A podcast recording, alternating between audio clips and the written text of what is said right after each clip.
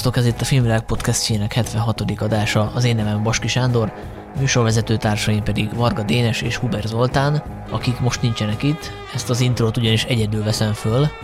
Az történt ugyanis, hogy a múlt héten, illetve két héttel ezelőtt felvett podcast három és fél órás lett, ezért úgy döntöttünk, hogy mindenki jobban jár, ha ketté bontjuk az adást. Legutóbb a karanténfilmekről beszélgettünk, most pedig a frissen készült, frissen bemutatott női tematikájú filmekről. És akkor át is adom a szót magamnak.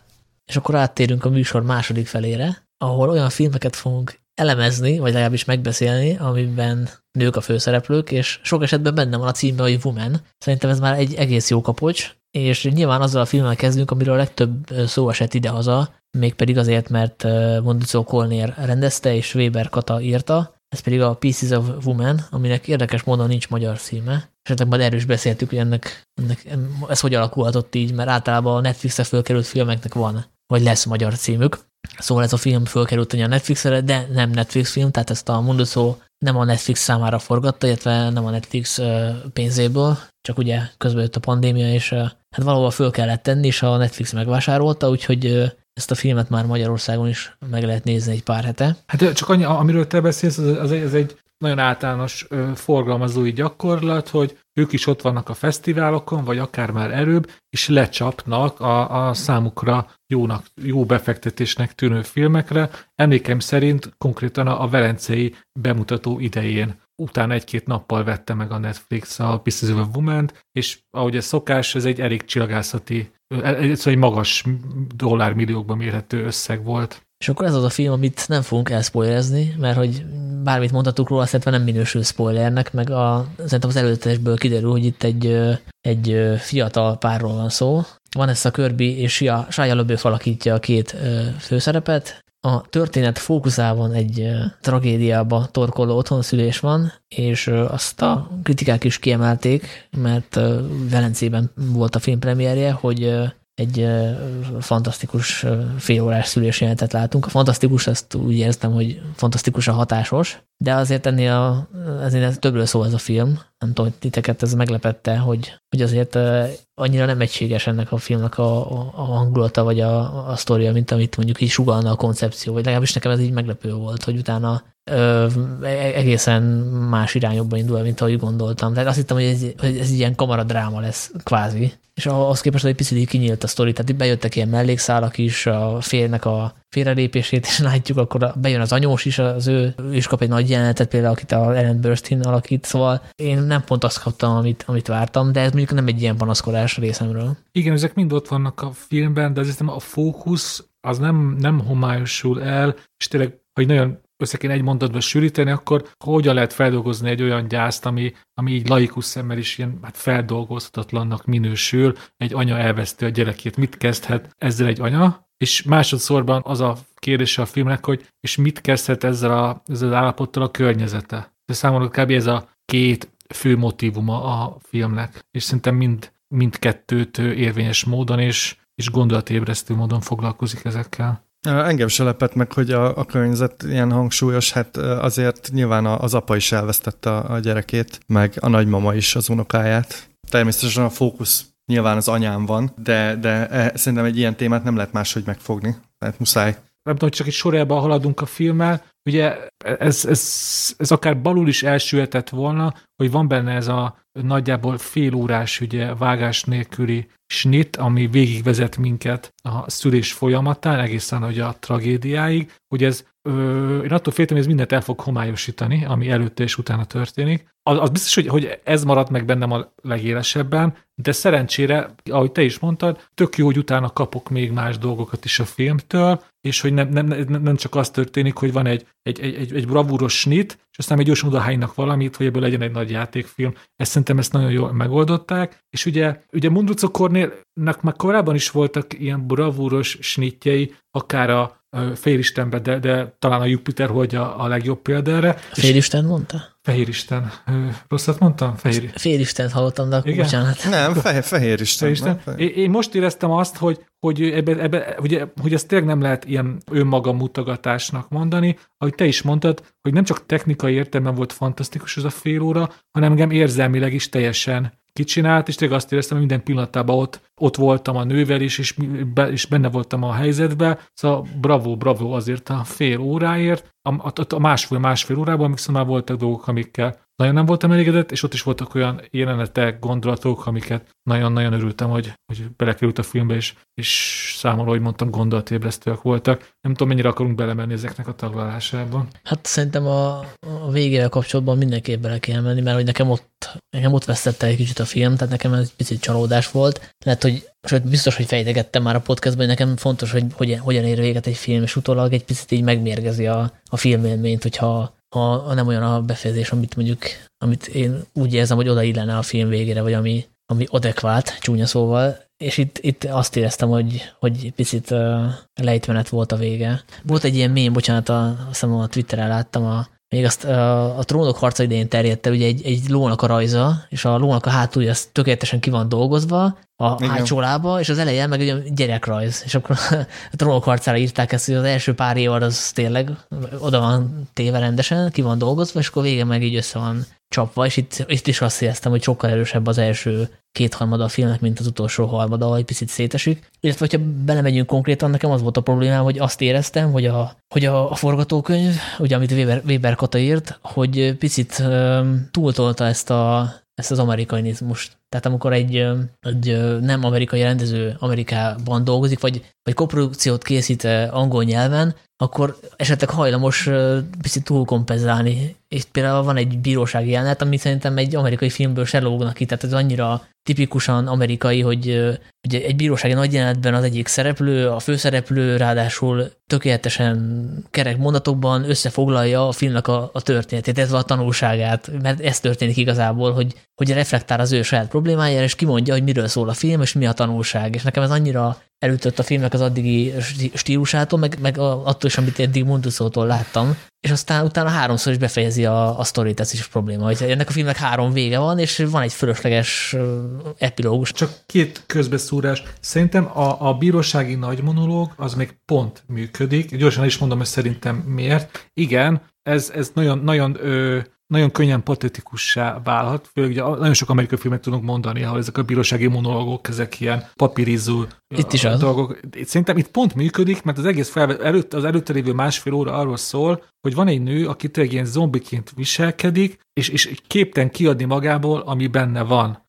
Valójában az a bírósági tárgyalás az egy eszköz arra, hogy kiadhassa magából a valódi érzéseit, végre szavakba önthesse azt, hogy mit érez, és szerintem ez is szépen fel van építve, ez a hát érzelmi csúcspont, és én, én nem éreztem nagyon túlzottan ilyen szándékos írói trükknek, hogy bírósági tárgyaláson, hogy mi sírva fakadjunk, hanem azt éreztem, hogy ez természetes módon jutunk el odáig, hogy a nő végre elmondhassa hogy mi bántja őt. Pontosabban ő ezt addig is tudta, csak végre ezt szavakba tudja önteni, ami szerintem egy gyász feldolgozásánál fontos lépés. Ez az egyik része, amit, amiben nem értek egyet veled, hogy szerintem az, az működik, emiatt, amit elmondtam. Viszont az, hogy háromszor van vége, és hogy ott, ott nagyon elengedték a gyeplőt, és átmentek sajnos ö, túlzott hatásvadászatba, abba teljesen egyetértek. Szerintem nekem ez ennél egy kicsit komplexebb, mert a, ugye az a három vég, ezzel egyetértek, csak hogy ezek folyamatosan fel voltak építve a filmben. Ugye vannak visszatérő metaforák, meg szimbólumok,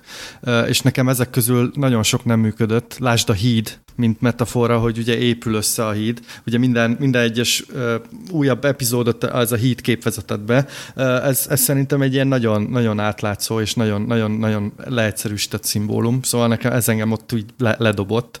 Uh, a másik ugye az alma motivum, ami, ami szintén így végigmegy a filmben. Uh, szóval nekem ezek ilyen problémások, mert hogy ezek ilyen nagyon egyszerűen megfejthető, uh, és, és nekem így túl, túl egyszerű, és már, már, már ilyen, ilyen gicsbe hajló. És, és pont érdekes mondani, a bírósági jelenet volt az, ami, ami számomra még oké okay volt, csak például a bírósági jelenetet is nagyon sokáig vezetik fel, ugye a, az Ellen Burstyn által játszott anya többször kimondja, hogy mit kell ott a bíróságon majd érezni, megcsinálni, és ez, ezért, ezért ott is, ott is egy picit talán ezt gyengítette, de számomra egyébként a, a, a film mélypontja inkább uh, Ellen Burstynnek a, a nagy monológia, ami a ilyen holokauszt témát is behoz, és nekem ott a, az a szenvedés pornó méter így nagyon kilengett már. Szóval tudjátok, hogy hogy, hogy őt így deszka alatt tartották, és felemelte a fejét, és hogy túlélte, stb. Ez, ez, ezek nekem így nagyon, nagyon nem, nem működtek. Cserébe viszont rengeteg dolog működött. Úgyhogy felemás élmény nagyon. A, a szimbólumokról. Nekem azért bántottak nagyon ezek a túltolt szimbólumok, te is emlegetted, alma, híd,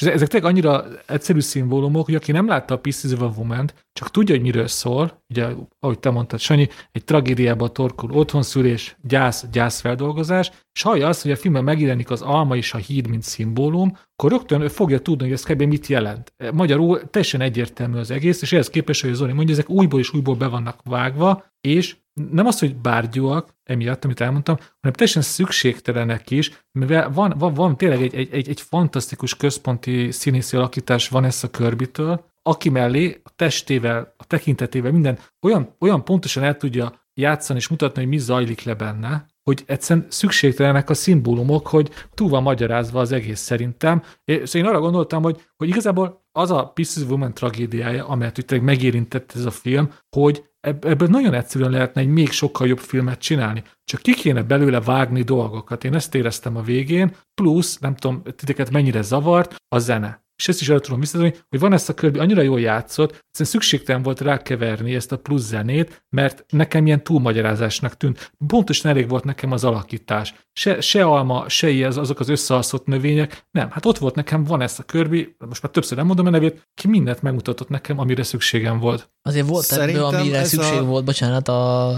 összeaszott növények, meg a mosatlan edények, ezek azért kellettek, hogy jelezzék, hogy milyen lelki állapotban van. Azért az, az teljesen más a félbe hagyott vagy épülőfélben lévő híd, meg az alma, mint, mint a lakásának a lelakottságának a megmutatása. Oké, okay, akkor hmm, úgy fogalmazok, a három, a háromfél szimbólumból kettőt kivonunk, és maradt volna egy, akkor már, már nem lehet, hogy nem jöttem van ezzel a... Én is akkor mondtam egy monológot, monológot, mint a főszereplő. Egyébként a szerintem a, a, a zene, a, vagy ez a túlzenétsége a filmnek, ez, ez az, amit Sanyi, te mondasz, ez a, ez a kompenzáció, hogy, hogy még inkább az amerikai, amerikai ízlés és stílus felé, felé menjünk, mert ez, azért ez a film, ez szerintem a, talán a leginkább közönségbarátabb filmje Mundrocónak, amellett, hogy nyilván nem könnyű téma, meg, meg azért elég súlyos dráma van itt a háttérben, de, de mind, mind vizuálisan, mind, mind esztétikailag azért ez, ez egy tényleg egy ilyen, egy ilyen nagyon közel, közelebb lép a, a közönséghez, szóval ezt azért könnyű befogadni ilyen, ilyen szempontból. Szerintem úgy vagyunk igazságosak a, a filmmel, ha behozunk egy, egy új nézőpontot, szerintem mi kritikusok az átlagnál érzékenyebbek vagyunk a, a filmben megjelenő szimbólumokra, és valamiért ez nekünk bántja a, a film befogadását, mert nem szeretjük, hogy valami túl egyértelmű, de ö, csak, amit ebből ki akarok hozni, hogy olyan téren, szerintem ez egy nagyon hiteles film, és nagyon megható, hogy megjelent nálunk a filmon egy, egy, egy, egy sorstársnak a, a szövege, aki leírta, hogy mennyire meghatott ez az egész, mert vele is egy, egy hasonló tragédia történt, mint hogy a címbéli Ma- Marta, ugye? Akkor Igen, Marta. A, ami Martával Marta. történt, és nyilvánvalóan neki semmi baja nem volt a szimbólumokkal, ő teljesen megérintette a személyes dráma, és azt látta, hogy végre beszélnek. Ugye itt most Nyilvánvalóan a Netflixen ezt, ezt akár milliókan látják, széles körben el fog terjedni ez a film, főleg, hogyha Oscar fog kapni, akkor még többen fogják látni, hogy az ő személyes tragédiát, amiről azt érezte, hogy nincs akivel megoszthatná, aki ezt tényleg érteni, most végre kapott egy filmet, amiből viszont látja az önmaga érzéseit, és ő úgy érzi, hogy e- ez fontos, mivel sokkal könnyebben lehet majd beszélni erről a tragédiáról, amit éppen állítólag nagyon sok anya átélt, és ez egyáltalán nem egy annyira ritka dolog, hogy koraszülöttek szülés után meghalljanak gyerekek, még most a 20. században is. Szóval csak azért gondolom, hogy fontosak bevonni, hogy, hogy igen, mi filmkritikusok ezt nem, tudom, hogy hiba vagy sem, de számunkra azok a szimbólumok mind nagyon fontosak egy filmben, de hogy például egy, hogy egy anya megnézi ezt a filmet, akkor nyilvánvalóan neki egy sokadlagos, sokadlagos szempont lesz, hogy vajon azt az almát túl sokszor megmutatta a Mundrucok Kornél, vagy elég lett volna egyszer is megszagolni azt van ezt a körbinek, mert úgyis érti, érti mindenki. Hát vagy a finálét is mondhatjuk, ugye, ami egy ilyen kvázi happy end, mert hogy azt látjuk, hogy a nőnek sikerül tovább lépnie, és végül sikerül terbe esnie, illetve sikerül életben is tartani a gyereket. Újra, igen. Hogy nekünk ez igazából fölösleges, mert hogyha odáig eljutunk, hogy a nő ezen túllép, ezen a tragédián, és utána a néző fantáziára van bízva, hogy akkor vele mi lesz, nem kéne még megmutatni, tehát hogy ezt én fölöslegesnek érzem, de aki személyesen is érintett, az nyilván, számára ez nyilván egy katarzis jelent, akkor is, hogyha mondjuk pusztán esztétikai vagy bármilyen dramaturgiai szempontból mi úgy érezzük, hogy fölösleges. Tehát szerintem ez minden filmnél így van, hogy aki érintettként néz egy filmet, egy bármilyen tragédiáról, annak mások a szempontjai. Tehát őt nem fogja zavarni, hogy, hogy belógott a mikrofon két-három jelenetben. Jó, de én erre meg azt tudom mondani, hogy ugye mondtam nektek, amikor készültünk az adásra, hogy nem akarom ezt a, a filmet megnézni, mert ugye most, ugye most mentünk át egy szülésen két hónapja, és még nagyon közeli ez az egész élmény, és én attól féltem, hogy ez a, ez a film, ez nagyon, ö, nagyon felkavaró lesz, darabokra töri a szívemet, de hogy pont ezért tartom ezt a filmet fél, félig sikerültnek, hogy ez nem történt meg, szóval hogy végül is persze a, a, az első fél óra az nagyon-nagyon erős, de, de utána valahogy mégsem, mégsem éreztem azt, hogy így iszonyú fel vagyok kavarva. Nyilván nem vagyok érintett, tehát ez egyértelmű, de, de valahogy nekem, nekem több helyen így ledobott a film. Hozzáteszem, hogy egyébként a Shia LaBeouf figurája, meg, meg az ő egész uh, szála szerintem nagyon-nagyon erős, és nyilván azért, mert azt, azt jobban ismerem, az közelebb áll hozzám. Ahogy viselkedik például a, a szülésnél, azt szerintem teljesen hiteles, és egyébként hiába tüntették el a, a stáblistákról, meg a, most a filmmel kapcsolatos marketingből a botránya miatt, azért tegyük hozzá, hogy, hogy rohadt jól játszik ő is. Tehát, hogy van ezt a körbit kell, szokták kiemelni, de szerintem Shia Boff is nagyon-nagyon jól hozza ezt a, a figurát, és ami vele történik, az, az szerintem például nagyon szuper, és ott például nincsenek nála szimbólumokkal ezek elmagyarázva, hogy ő, hogy ő miért dönt úgy, meg miért történik ez, meg az vele. Ugye az egy kicsit háttérben van a, a többi szához képest, mégis szerintem az a legerősebb a filmben. De ez, ezt akartam is tőletek kérdezni, ha már te is átmenjünk így a, a, a, a spoiler dimenziójába, hogy Szerintetek az egy ilyen gyáva megúszós írói fogás volt, ahogy a férfi eltűnt ebből a filmből, elég ugye váratlan módon, vagy egy természetes kifutása az ő karakterének? És azért kérdezem, mert ezen gondolkoztam, és nem tudtam eldönteni. Mert csak hogy a, a kérdés háttere, hogy erről azért olvasgattam vitákat, vannak, és nem, nem is kevesen, akik szerint ez a film ez igazságtalanul és csúnyán bárik el a férj alakjával. Nem, szerintem ez egy teljesen logikus uh, kifutása az ő karakterének, és én nem is nem tartom gyávának, vagy vagy nem, nem tartom igazságtalannak, ami vele történik. Állítólag statisztikák szerint is, amikor ilyen nagy tragédia történik, elveszti egy pár a gyerekét, stb., akkor nagyon sok esetben szétvennek a párok. Igen, nem, nem tudnak együtt jutott. élni. Ezt akartam én is mondani, hogy ez, ezen nyilván egy, egy házasság vagy egy párkapcsolat nagyon-nagyon nehezen lép túl. Én nem éreztem őt ilyen negatív színben. Nem tudom, arról érdemes beszélni, hogy szerintetek itt lesz Oscar? Hát szerintem van ez a körbi, az, az, az jelölve lesz. Va, Igen, a, a jelölésben én is biztos vagyok. Szerintem neki az a tragédiája, hogy pont, hogy pont a, a Francis McDormand a, az egy, egyik, hát most, most akkor hívjuk konkurenciának, akik most elég áll a zászló. Hát meg, meg valószínűleg fekete, afroamerikai vagy kisebbségi színésznők most nagyobb forban vannak. Most ezt rasszizmusnak mondom, csak hogy egyszer most olyan, olyan időket élünk, hogy, hogy szerintem előtérben lesznek. Szerintem az Ellen Burstyn is esélyes lehet. Én Őt is elkezdték mondogatni, igen. Nekem Zolival ellentétben tetszett az ő nagy monológia, tehát az is az is az amerikai askor, amerikai askorásnak a minősített esete, de őt valahogy így hitelesebbnek éreztem egy ilyen, egy ilyen anyalánya viszony közben egy ilyen monológot, ugye nyilván ő ezt a sztorit évtizedek óta magában tartotta, és most így kirobbant. Én ezt egy ilyen intim környezetben hitelesebbnek tartom, mint mondjuk egy tárgyalóteremben vadidegenek előtt hasonló személyes vallomást, de lehet, hogy nekem azért tetszett, mert hogy a Burstyn iszonyútosan jól adta ezt elő, tehát ő nagyon jó színésznő, tehát igen, azt akartam mondani, hogy ő egyébként egy iszonyat jó színésznő, szóval ő még egy ilyen túltolt dialógut is nagyon hatásosan tud előadni. Csak a probléma egyébként ezzel az, hogy, hogy nem tudom, hogy akkor ő hány évesen szülte ezt a, ezt a nőt. Hát Mert, hogy, 50 évesen kb. igen, szóval hogy itt ez problémás az idő, hogyha ő holokauszt túlélő, mert ugye az, az hangzik el a filmben, hogy bújtatták a gettóban csecsemőként, szóval minimum mondjuk 45-ben született, tehát akkor a film idején ő 75 éves. A Vanessa Kirby meg hát most jó indulattal azt mondjuk, hogy 30, akkor is az már 45 éves szülés. Tehát... Akkor legyen 35 éves. És jó, ugye, legyen 35 jól láttam, akkor van ezt, akkor van még egy huga a filmben, hogy ez még tettézzük a, ne, igen, a, a, a, a, a kronológiát. Hát igen, igen, igen. E, egyébként csak egy kis érdekesség akkor, hogy a, a húgnak a férje az a Benny Safdie, aki a Safdie fivéreknek az egyik tagja, aki az Uncut Gem és a Mi a másik? A Good Times rendezője.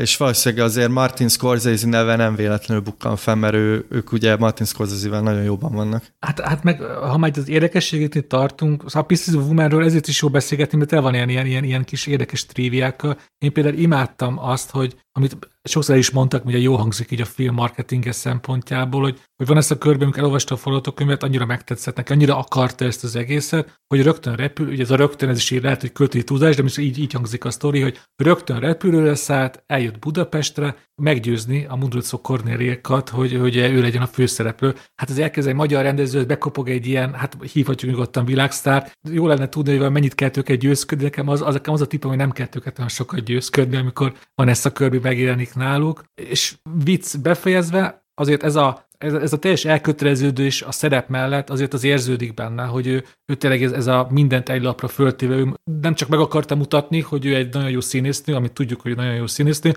hanem tényleg fontos volt neki ez a szerep. Szerintem ez olyan érződik ebben az egész filmben. Amit ebből az egészből ki azért számomra tényleg ő a legfontosabb láncem ennek az egésznek, és ami miatt jó a film, az, az, az leginkább Vanessa Kirby miatt jó szerintem. Nyilvánvalóan ezt meg is kellett rendezni, meg is kellett írni, de pont az írásról beszélgettük, hogy ott azért voltak problémák. Éppen... Nekem még eszembe jutott valami a filmet, de mondjan. Ja, és ha már belelovaltam magam itt a triviák felsorolásába, ez a film kicsi múlott, hogy teljesen máshogy nézzen ki, mert ugye ezt először Mudricok Kornérék az akkor még ugye film alapnak nevezett magyar állami pénzosztó szervez adták be, akik, hát akik nem éltek a lehetőség, hogy elkészítsék. De hogyha ők erre adnak pénzt, akkor ez egy, akkor ez egy, ez egy ilyen igazi jó kis budapesti kamaradráma lett volna valószínűleg magyar színészekkel, ami szerintem izgalmasabb lett volna. Hát az, az... Már csak azért is, mert ugye itt nálunk mindenki tudja, hogy miről szól az egész vita, ugye volt ez a Gerép Ágnes féle ügy, hogy ugye ő az otthonszülést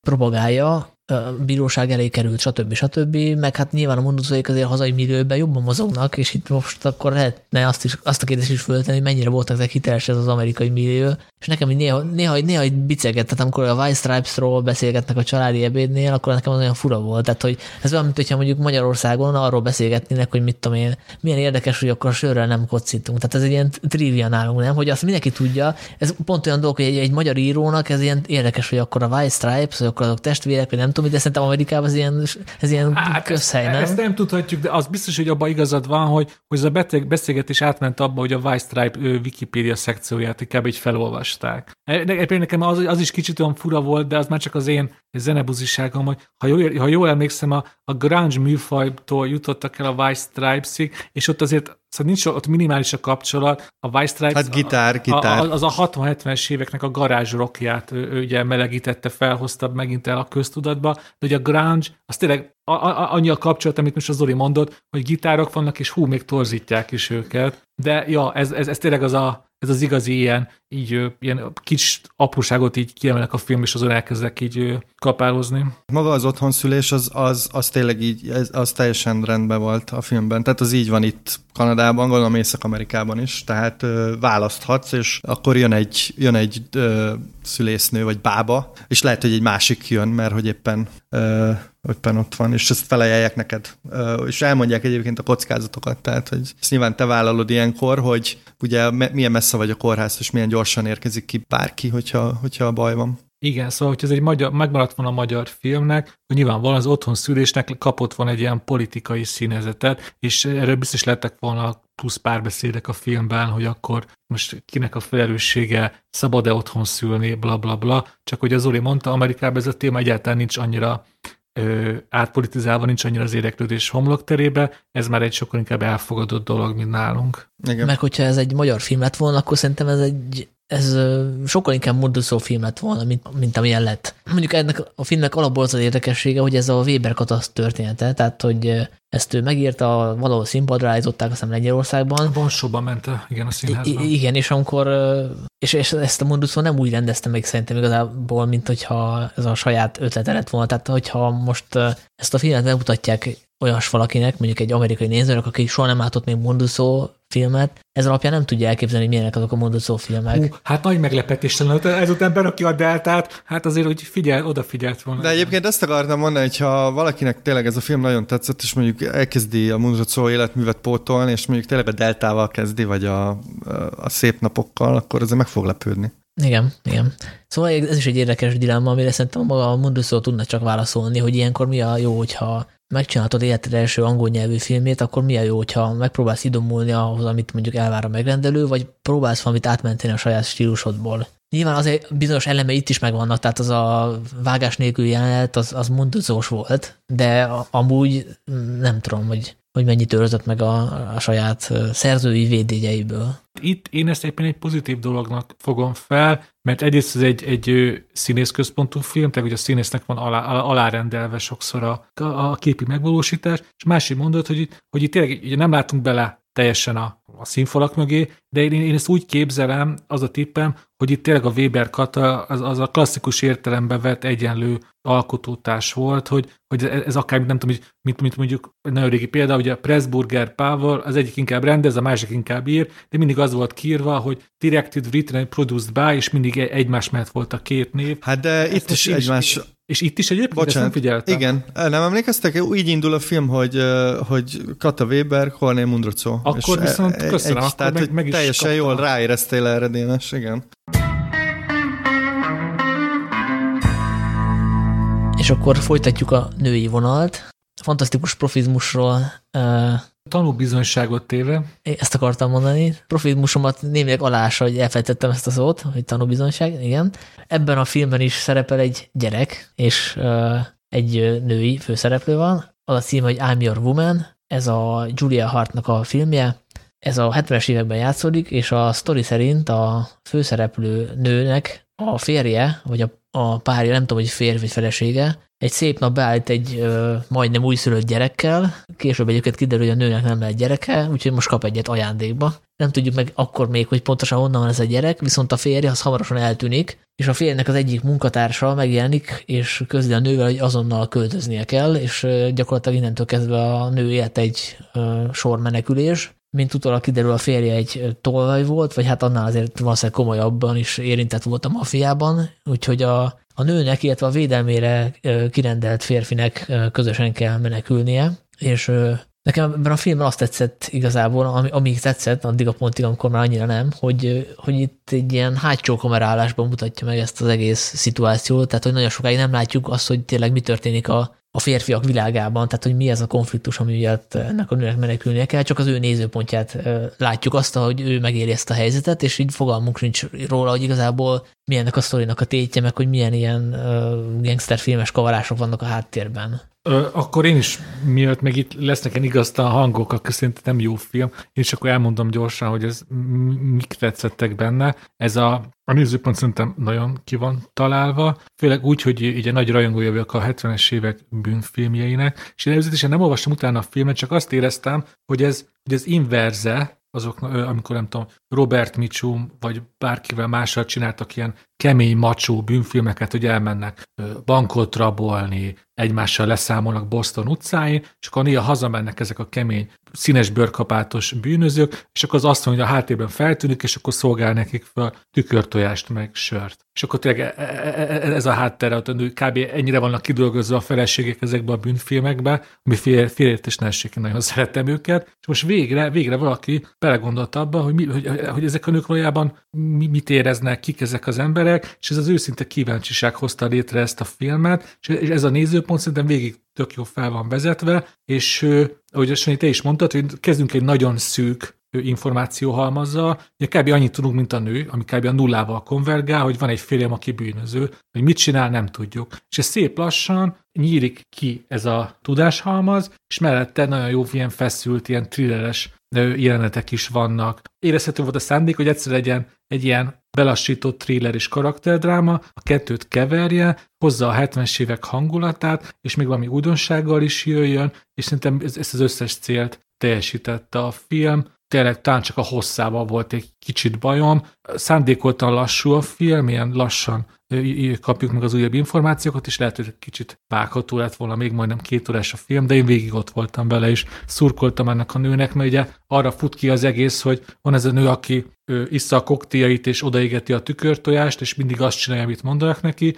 hogy egyszer az életben álljon, álljon fel a saját lábára, és ő hozzon döntéseket, csak a szép lassan hogy a film eljut eddig a pontig, hogy vége a nő elmondja, ez is kitalálja, hogy mit akar, és aztán azt meg is teszi. És ezt nem egy tök, szép, tök, szépen be van mutatva a filmen. Hát most hallottam, hogy sóhajtozott az Uri, miközben beszéltem. Hát én azért sóhajtozok, Dénes, mert én is a film után gyorsan rákerestem, hogy vajon honnan jött ez az egész ötlet, mert hogy a, nyilván ezt ez, ez nyilvánvaló, ez a gimmick benne, hogy egy nőt követünk, aki egy gangsternek a felesége, és ugye elmondta a rendezőnő, hogy ezekben a filmekben, amiket említettél, tényleg nem dolgozták ki a női karaktereket, ilyen megjelennek ilyen mellékszerepek, és ő elképzelte, hogy milyen lenne egy ilyen nőt követni.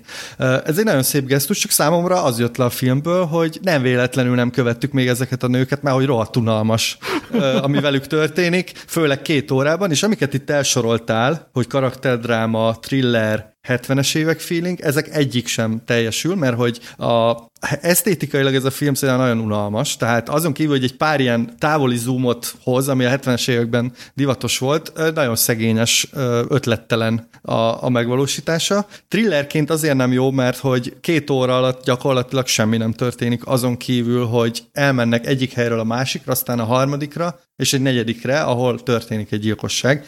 Karakterdrámaként talán ott azt mondom, hogy ott történik valami, csak hogy két órában azért addig eljutni, hogy tükörtojás odaégetés helyett már így a saját lábamra állok, az, az egy kicsit vékony. Úgyhogy én ezt itt tényleg így nagyon, nagyon nagy kedvel kezdtem el nézni, és nagyon, nagyon tetszett a, az alaphelyzet, csak hogy az alaphelyzet ez majdnem két óráig tart. Hát nem tudom, az első akciójánát talán olyan másfél óránál van. Szóval én ezt nagyon indokolatlannak éreztem, és szerintem pont ezért a rendezőnő szándéka pont így visszaerősül el, mert hogy tényleg csak az bizonyítja, hogy hát nem véletlenül nem ne, nem, nem dolgozták ki ezeket a karaktereket. Dénes miatt válaszol csak annyit az ja. mondandójához, hogy nekem jobban tetszett a film, mint neki, de abból a szempontból lehet, hogy igaza van, hogy, hogy karakterdráma szerintem akkor lehetne, hogyha bármi mást megtudnánk erről a nőről, azon kívül, hogy, hogy szeretne gyereket meg hogy neki most rossz a helyzete, de hogy most ő, mint egyéniség, mint, mint individuum, kicsoda, micsoda, mik a céljai, hát nem mik az ambíció, ez nem derül ki, és hát ugye nem, ebből a szempontból ez nem egy feminista film, és senki nem mondta, hogy az, csak mondom, hogy, a, hogy nem az, mert annak a definíciója az lenne, hogy a szereplők bármi másról is foglalkoznak azon túl, hogy egy férfiről beszélnek, aki, aki mondjuk nincs is jelen a, a filmben. Igen. És itt még tényleg az történik, hogy ezt a nőt abszolút a, férfihez való viszonyat definiálja egész végig. Tehát, hogy ebből a szempontból én is egy picit vékonynak érzem ezt a, ezt a karakterdrámát. Tehát, hogy jobban, jobban be kellett volna mutatni ezt a nőt is, hogy ne csak a férje definiálja. Nekem azért nem volt hiányérzetem, mert tényleg ő egy ilyen, mint hogyha egy ilyen, ilyen ilyen üres skatúja lett volna. Ezt ugye csak feltételezem, azért ez nincs így kimondva a filmben, de kb. ezt szeretette benne a férj. Hogy otthon volt, várt rá, nem volt igazából egyénisége, és ebből elindul egy úton, valóban azt, azt én, se, én se állítom, hogy ő egy hű, hű, de izgalmas, önálló személyiség lesz a végére, hogy elindult egy úton, ami után kialakul egy, egy, egy személyiség, és saját maga alakítja az életét, nekem ez elég volt. De amúgy értem, amit mondotok, az Olival nyilván most hajnalig tudnék vitatkozni, akkor elmondom, hogy nekem mi nem tetszett a filmbe. Én ugye nagyon odáig vagyok a, a 70-es évek bűnfilmjeiért, és nyilvánvalóan ugye abba, a, abba az évtizedben játszódik, viszont az olyanak igaza van, hogy, hogy képileg ezt, ezt szerintem egy kicsit máshogy kellett volna feldolgozni. Egyrészt ugye azoknak mindig van, volt egy ilyen, ilyen szemcsés, ugye amikor mindig az, az kritikát írnak angolul a 70-es évek bűnfilméről, mindig benne az a szó, hogy gritty, vagy nem tudom, most magyarul hogy fordítsam. Na ebbe a filmben... Szemcsés. Na, igen, ez a szemcsésség, ez, ez a durvasság hiányzott a, a képekből annyira, hogy néha én azt éreztem, hogy ez a film nem a 70-es években játszódik, hanem egy Instagram profilt nézek, ahol modelleket beöltöztetnek ilyen kamu 70-es évekbeli kabátba. De nem tudom, hogy ti bennetek voltak el, de hogy ez a nő, ez ő bujkál, ugye néha még kajára sincs pénze, de valamiért mindig olyan menő, divatos kabátokat viselt állandóan, és mindig cserélgette őket, nem tudom, ezt feltűnte nektek, de hogy kicsit túl volt tolva ez a 70-es évek feeling, hogy nem, nem a hitelességre mentek rá, hanem hogy minden egyértelműjebben és minél jobban ö, bemutathassák ezeket a 70-es évekbeli ö, divat, ö, divatos kabátokat vagy öltözeteket. Én ebből egy kicsit visszavettem volna. Nekem e, e, de, de kb. ennyi zavart a filmbe, és hogy hogy mennyire egy izgalmas volt számomra ez a film. Tökéletes volt, hogy nekem közepén még a Shaufia is az eszembe jutott. Már nyilván nem azért, a sokkal,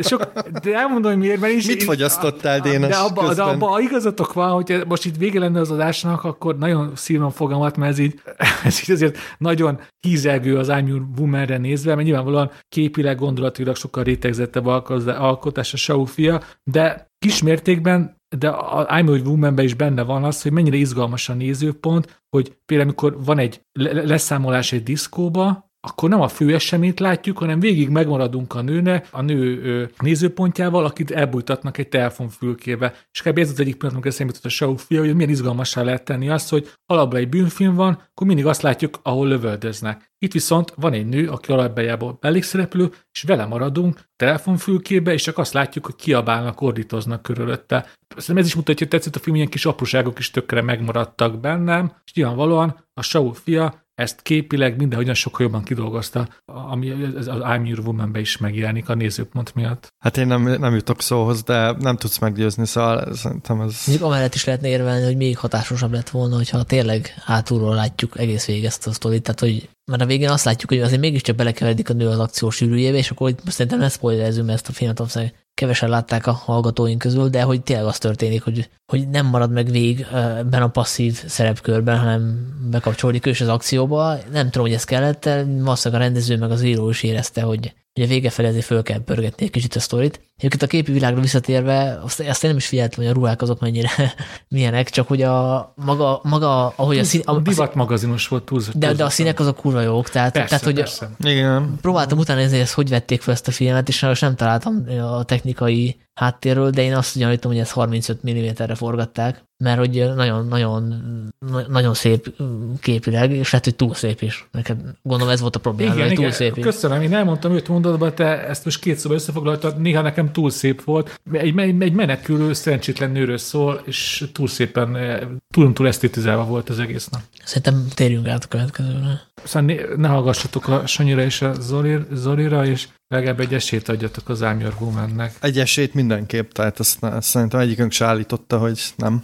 És egy érdekesség, ugye Zoli utalt már rá, hogy a rendezőnő, ugye Julia Hart, a 70-es évek bűnfilmjeiből, abból a millióból, abból a nő, abból a elég sekélyes nő, nőábrázolásból indult ki. Ezen belül volt egy konkrét előképe a filmnek is, ami csavar, már a 80-as években készült, ez Michael Mannnek az Erőszak utcái, ahol ugye James Caan a szokásos forgatókönyv szerint még egy utolsó melót el akar végezni, ugye ilyen profi rabló, és utána vissza akar vonulni, és szerez magának egy barátnőt is, sőt, annak a barátnőnek, aki ugye nem tud gyereket szülni, még egy plusz babát is összehoz, beszerez, és ez annyira megiklette ez az egész történet szá Julia Hartot, hogy ebből indította el az I'm Your Woman. Ugye ott is van egy nő, aki egy bűnözőnek a felesége, vagy legalábbis igen a felesége, aki ugye nem tud szülni, és szerez ezért a bűnöző valamilyen úton, módon babát, és ugyanezt látjuk az I'm Your woman is, és ez, ez bennem azért maradt meg, már az érdekességén túl, hogy számomra tényleg az Erőszak utcája az egyik kedvenc filmem,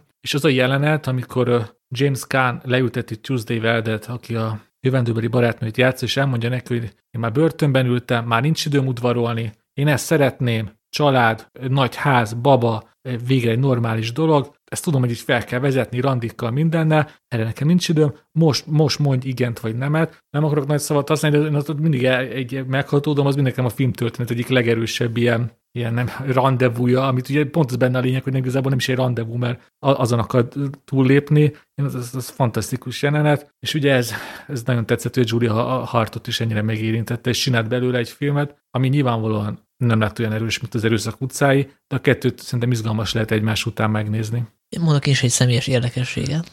Sanyi, csupa fül vagyok. Hogy én úgy szoktam filmet nézni, sok esetben, hogy tényleg nem tudok semmit a filmről, csak a címet, és ez is ilyen volt, hogy azt sem tudtam, kik a főszereplők, és, és meglepődve láttam, hogy akkor egyik kedvenc színésznőm, Even Rachel Wood szerepel egy filmben, és néha az unalmasabb részeknél így el is kalandoztam, hogy e-, eszembe jutott, hogy hol is láttam őt először, meg a Westwoodban, hogy milyen jó is volt, Westworldben milyen jó is volt, és a végén jött a csavar, amikor kiderült, hogy nem ő a főszereplő, hanem a Rachel Bros nehen, akinek a létezésről én nem tudtam semmit. Mert ezek szerint nem nézted a Mrs. Marvelous Mrs. Nem néztem, nem, nem, nem. Viszont tök ugyanúgy néz ki, mint a, az Even Rachel Wood, úgyhogy Tényleg nagyon hasonlítanak.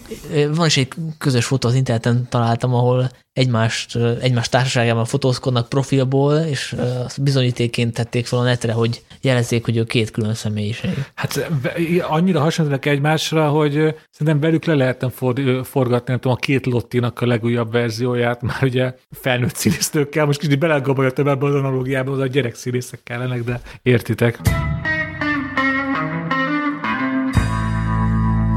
Jó, akkor térjünk át a következő Woman filmünkre, ami a, a Good Woman is Hard to Find című északír. Igen, északír. Ugye Belfastban forgatták nagy részt, az északír Film Council adta rá a pénzt. És uh, a sztoriról annyit, hogy uh, a főszereplő egy uh, fiatal kétgyerekes nő, akit Sarah Bolger alakít, akinek nemrég halt meg a férje, erőszakos halállal, tehát uh, valakik megölték, és uh, egy szép nap be tolakszik az életébe egy ilyen pitiáner tolvaj, aki lenyúlt egy ilyen drogszállítmányt, és nála rejti a, a drogokat, és ezzel gyakorlatilag a nő is belekeveredik ebbe a, ebbe a játszmába, ebbe a... Hát egy ilyen banda, egy ilyen bűnbanda. Igen. És hát gyakorlatilag meg kell védenie saját magát, meg a gyerekeit ezekkel a rossz arcokkal szemben. És nekem azt tetszett ebbe a filmben, ami általában a brit filmekben tetszik, amikor hasonló stílusú amerikai filmek mellé tesszük, hogy sokkal realistábbak, sokkal hitelesebb a millió, az atmoszféra, a háttér. Tehát, hogy mert igazából a sztorit, a, a sztoriról látni, hogy kilométerek előre, hogy hova fog kifutni, tehát abban semmi érdekesség nincsen szerintem, tehát hogy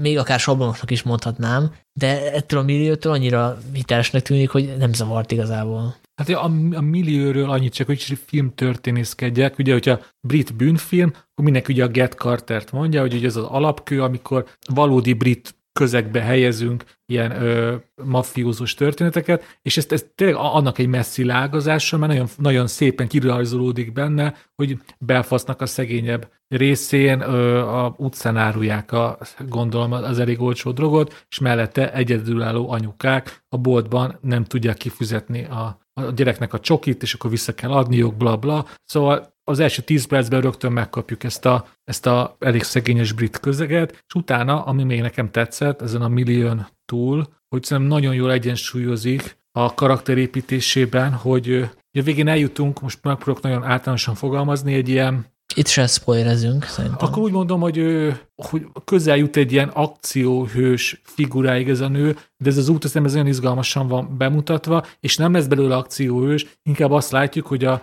hogy az egyre keményebb körülményekre hogy reagál, és hogyan folyik bele egy olyan helyzetbe, aminek ő nem akar a része lenni, és hogyan kénytelen szembeszállni a helyi bűnözőkkel, akkor inkább így mondom és, és tényleg ez nagyon-nagyon tetszett, hogy mivel tudta, hogy milyen közegbe játszódik, illetve a mondandómat, tudta, hogy ebből a, ebből a közegből, ebből a kis belfaszti Pitjener bűnözős közegből nem lehet kihozni egy Kill Bill-t, és ezért megállt valahol félúton a Kill Bill, és egy ilyen klasszik brit, ilyen tudjátok, az a kitchen sink dráma, amikor a háziasszony otthon sírdogál, és megjelenik egy férfi az életébe, aki aztán jól átbassza, és az a kettő között van félúton, és ez nekem nagyon tetszett. Igen, de ezen kívül nekem nagyon tetszettek azok a pici apróságok, a, amik bevezetnek ennek a nőnek a sorsába, például, hogy hogy szól hozzá a biztonsági őr, vagy hogy viselkednek vele a rendőrök. És én ezt azért érzem nagyon erős filmnek, meg sokkal jobbnak, mint, mint például amit eddig beszéltünk, mert hogy, mert hogy itt tényleg egy olyan olyan millió ábrázolás van, ami, ami, amit én nagyon hitelesnek érzek, és, és tényleg bele tudsz helyezkedni ennek a hősnőnek a, a nézőpontjába, és pontosan érted, hogy, hogy mi, miért történnek azok a dolgok, ami, amik történnek. Úgyhogy szerintem ez nagyon jól, nagyon jól összerakta ezeket a műfajokat, amiket te pont a másik filmnél említettél, szóval itt, itt jön össze inkább a karakterdráma, egy ilyen szélesebb társadalmi dráma, és egyébként itt vizuálisan is izgalmas a film, mert átveszi ezt a divatos, most, mostanában divatos ilyen synthwave soundtracket, ilyen nagyon erős fénye, fényezéssel, és valahogy mégse lóg ki ebből a, ebből a belfaszti esős, nem tudom, ilyen zöldelő, gyepes millióból. Ezt nagyon jól mondtad a, a hangkulszákat, a zeneválasztást, de most tök jól össze lehet hasonlítani, főleg, hogyha valaki egymás után megnézi a Pieces of woman és a, a Good Woman is Hard to Find-ot. Itt sokkal ö, ritkábban szól, szólal fel zene, amikor megszólal, akkor sokkal erősebb a hatása. Sok, sokkal vannak összeválogatva a zeneszámok, és ez a synthwave, ez tényleg érdekes, magam is tudom meg, meg, megindokolni, hogy miért, de valamiért nagyon-nagyon illik az összes jelenethez, a, amiben felcsendül. És csak egy zárójeles megjegyzés, hogy még, még egy dolog, ami mit tetszett az I'm Your Woman-be, szerintem ott is tök jól össze voltak válogatva a 70-es években is slágerek, és jól be voltak építve a filmbe, zárójel bezár. És még egy nagyon-nagyon fontos dolog, hogy ez a film másfél órás. Tehát ezt mindenkinek meg kéne szívlelni, aki mostanában mindenáron két órás filmet akar írni, megcsinálni, hogy nem feltétlenül kell két órás filmet csinálni, szóval valamikor a Sőt, az esetek 90%-ában a kevesebb több. És ez a, ez a Woman-es filmjeink közül az egyetlen egyébként, aminek a, se a rendezője, se az írója nem nő. Ennek ellenére viszont azért ebbe is megvan a, a MeToo vonal, amit szerintem majd kifejtünk később, vagy legalábbis vitatkozunk róla, mert hogy ennek a nőnek azért szembesülnie kell azzal, hogy mondjuk a biztonsági őr beszólogat neki, meg megjegyzéseket tesznek rá, tehát hogy azért érzékeltetve van, hogy ő elég ellenséges közegben kénytelen ö, mozogni, és nyilván ennek fényében a utolsó jelenet az még érdekesebb, csak most ugye nem spoilerezünk. Hát akkor igen, egy, egy, egy nagyon egy okos keretbe van foglalva az egész történet. És nem tudom, hogy elhangzott-e, de hogyha nem, akkor ha, ha, hagy mondjam el a színésznő nevét, ugye Sara Bolger, aki játsza a főszereplőt, megérdemli, hogy a nevén nevezzük, mert nyilván ez nem az a kategóriájú film túlságosan műfaj ahhoz, de ez tényleg egy, egy, egy világszínvonalú színészi játék szerintem, amit művel, és nekem az jutott eszembe, hogy pár évvel ezelőtt talán emlékeztek arra a brit hasonlóan műfai filmre, a Beastre, ami alapján megismertük ugye Jessie Buckley-t is, hogy mennyire jó színésznő, aki azóta aztán ugye Hollywoodba is eléggé befutott, ugye Charlie Kaufmannal csinálta a befejezésen gondolkodomat. Én most, én most láttam először ezt a nőt, Sarah Bolgert, és itt én, én hasonló pálya ívre tippelnék, hogy ő, ő hamarosan ennél sokkal nagyobb presztízsű filmekbe is fog szerepelni.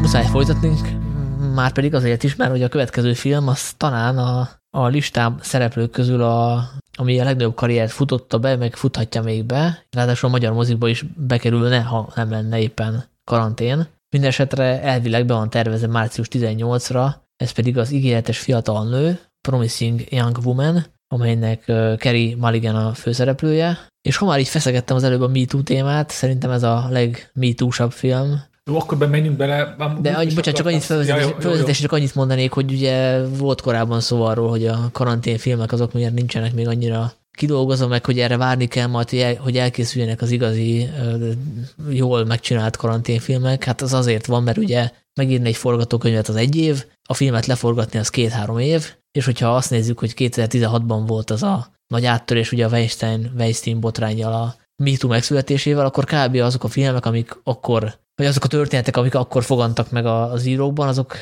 azok most kezdenek el megérkezni a mozikba, vagy most érkeznének meg, hogyha lennének nyitva mozik, és szerintem az ígéretes fiatal nő is pont ennek a tipikus példája, úgyhogy én erre nyugodtan azt merem mondani, hogy ez egy MeToo film, de nyugodtan vitatkozzunk erről. Kérdés, hogy előtte elmondjam, hogy miről szól, vagy majd utána. Ja, röviden, röviden, csak annyit, hogy, hogy itt egy már nem annyira fiatal nő a főszereplő, a 30 éves Cassie, akit Kerry Mulligan játszik, akiről az elején, eleinte nem sokat tudunk, csak annyit, hogy férfiakat szed föl, vagy szeretti föl magát, mert hogy bárokban részegnek mutatja magát, a férfiak ilyenkor hazaviszik, és ki akarják használni, ő meg valahogy bosszút áll. Egyébként ki pontosan mi történik ilyenkor, és kiderül, hogy neki van egy trauma az életében, az egyik, vagy talán a legjobb barátnőjé, nőjét megerőszakolták még a főiskolán, vagy az egyetemen, aki azt hiszem később, ez nem derül ki, de öngyilkos lett gondolom. Hát biztos, hogy öngyilkos Nyilván. lett, igen. És ő most uh, sajátos formában bosszút áll a férfiakon úgy általában, meg konkrétan azon a férfi is, aki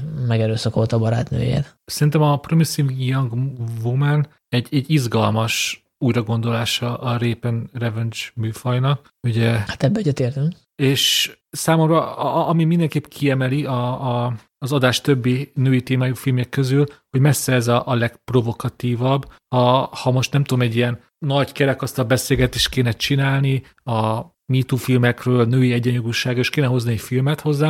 Én biztos, hogy, hogy ez lenne az egyik, amit hoznék, mert ez, ez, ez egy nagyon jó vitaindító film. És a, a problémám is ebből következik, hogy, hogy néha már ez a film nem is a karakterrel foglalkozik, csak hogy, csak hogy minél jobban rámutatasson egy, egy problémára, egy társadalmi helyzetre, és nekem így bicsakni még, és emiatt válik néha vontatottá, hogy, hogy, hogy mintha nem emberekkel foglalkozna, hanem, hanem azok csak ilyen eszközök, hogy Erre van egy- van egy jó szó. kérdésekre rámutathasson. Mi ez a jó szó? A, azt hiszem a Letterboxdon, a, talán a Kranitz Bencénél olvastam, hogy tézisfilm. Tökéletes. Ez a film rosszabb pillanataiban egy tézisfilm, jobb pillanataiban pedig, hogy ismételjem magamat, a Rape and Revenge műfajnak egy izgalmas és provokatív újragondolása. Hát én pozitívabb véleménnyel vagyok erről a filmről ezek szerint Dénes, mint te, mert én inkább ezt a vonalat érzem erősebbnek, szóval ez a Rape and Revenge műfajnak a 2020-as verziója, szóval tényleg most egy ilyen, talán ennyiben mondhatjuk, hogy Me Too film, de szerintem nem az, csak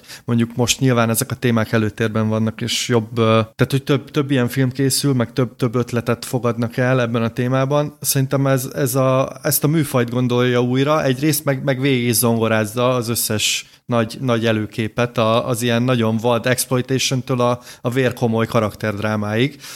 És amit, ami nagyon tetszett ebben a filmben, hogy, hogy tényleg ilyen nagyon erős hangsúlyváltások vannak benne. Néha, néha harsány, néha akciófilmes, néha vígjátékos, néha meg nagyon komoly, komoly drám vagy a háttérben. Ez, a, ez a, ami tetszett is benne, meg ez az, ami nem is tetszett benne. Szóval, hogy ez nem mindig működött jól. Néha így el, elveszített a film, de alapvetően szerintem működik a provokáció. Ö, A hangsúlyváltásokról csak annyit, hogy ezt a filmet egy első filmes rendező nő készítette Emerald Fennel, akit amúgy színésznőként talán jobban ismerni. Szóval, hogy ezek a hangsúlyváltások szerintem sem működnek, és hát az nyilván annak is betudható, hogy ez az első filmje, tehát hogy ö, nyilván a, a Bong Joon-ho, aki a, a dél rendezők közül a hangsúlyváltások egyik mestere, valószínűleg az első filmében ő se tudta ezt így megcsinálni, tehát ezért ez nem kis feladat, hogy, hogy drá- drámát, szatírát ö, így ötözni, egyik pillanatban vérkomoly drámát látunk, következőben meg a Paris Hilton slágerére táncolnak egy patikába, tehát hogy ezt, ezt így összemixelni, úgyhogy ne tűnjön diszonánsnak, ez, ez nagyon nem könnyű. Persze, de amit mondtál a lockdownnal kapcsolatban, hogy neked tetszett, hogy, hogy olyan fu- fura, meg suta, nekem, nekem itt ez, ez, ez, ez néha, néha szerintem tök jó, hogy, hogy nem, nem egy ilyen hibátlan valami, nem egy, nem egy ilyen nagyon profi valami, hanem tényleg látszik ez, a, látszik ez a, az, az első filmes dolog, amit egyébként szerintem kompenzálnak a színészek, akik nagyon nagy kedvel játszanak, szóval én régen éreztem így, hogy, hogy a, a résztvevőknek nyilvánvalóan fontos volt ez a film, fontosak voltak ezek a szerepek, és, és nagyon, nagyon, nagyon jól ellensúlyozzák a, a, az esetleges ilyen rendezői, meg forgatókönyvírói bakikat. Hát meg ugye azt én sem akarom elvitatni a filmtől, hogy, hogy így különállóan egyrészt nagyon erős jelenetek vannak benne. Ugye Sanyi már említetted, hogy a, a főszereplő, akit Kerry Mulligan alakít, sokszor így konkrétan hogy elmegy egy diszkóba, eljátsza, hogy részeg, és akkor innentől ugye sejthető, hogy mi történik, és ugye pont erre akar ráutalni. E- e- Ez, ez súlykolja, de jól teszi, hogy súlykolja, hogy attól egy nő részeg, és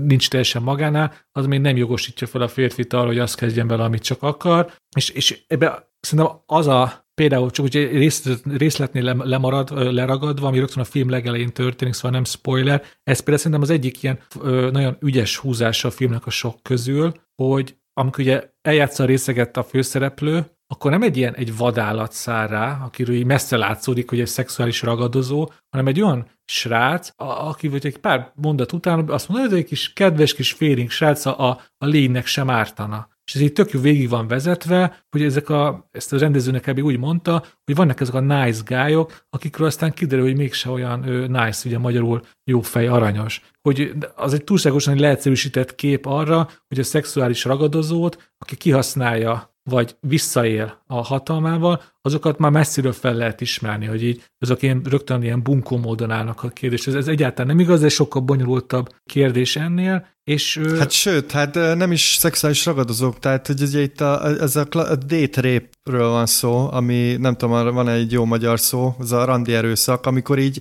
nagyon vékony már a határvonal, hogy most akkor ott mennyiben történt erőszak, meg mennyiben nem, ugye most pont erről szól a vita, Igen. hogy, hogy ezt ré, régen ezt teljesen bevett dolognak tartották a, az öltözőkben, ezzel hencegtek, hogy leítattam a csajt, hazavittem és megdugtam, ahol ott ez valójában erőszakot követszel a, a, a nőn, és hogy ezt, ezt szerintem jól elkapja a film, hogy tényleg ezek, ezek nem ilyen szexuális ragadozók, ezek, ezek csak férfiak, akik látnak egy részeg, gyönyörű részegnőt, és megpróbálják le, lefektetni. Hogy a filmnek a bonyolultsága szerintem kimerül ennyiben, hogy, hogy nem, nem egy ilyen pattanásos, nem tudom, rossz arcú figurát állít be erőszaktevőként, hanem ilyen papír jó fiúkat. Ja, de, de kicsit még nyáladzik is, mint igen. ilyen slasherökben a 80-as években emlékeztek. Igen, igen. De ettől függetlenül szerintem azért ez nem, nem túl finom ennek a filmnek az üzenete, tehát hogy nekem pont ez volt vele a problémám, hogy hogy ez a film egyrészt okos, mert hogy tök jól kiforgatja ezt a rape revenge műfajt. Ugye a, a, ebben a műfajban azt látjuk, hogy a megerőszakolt nők, azok bosszút állnak általában úgy, hogy mondjuk megölik az erőszaktevőt. Itt meg igazából a főszereplő,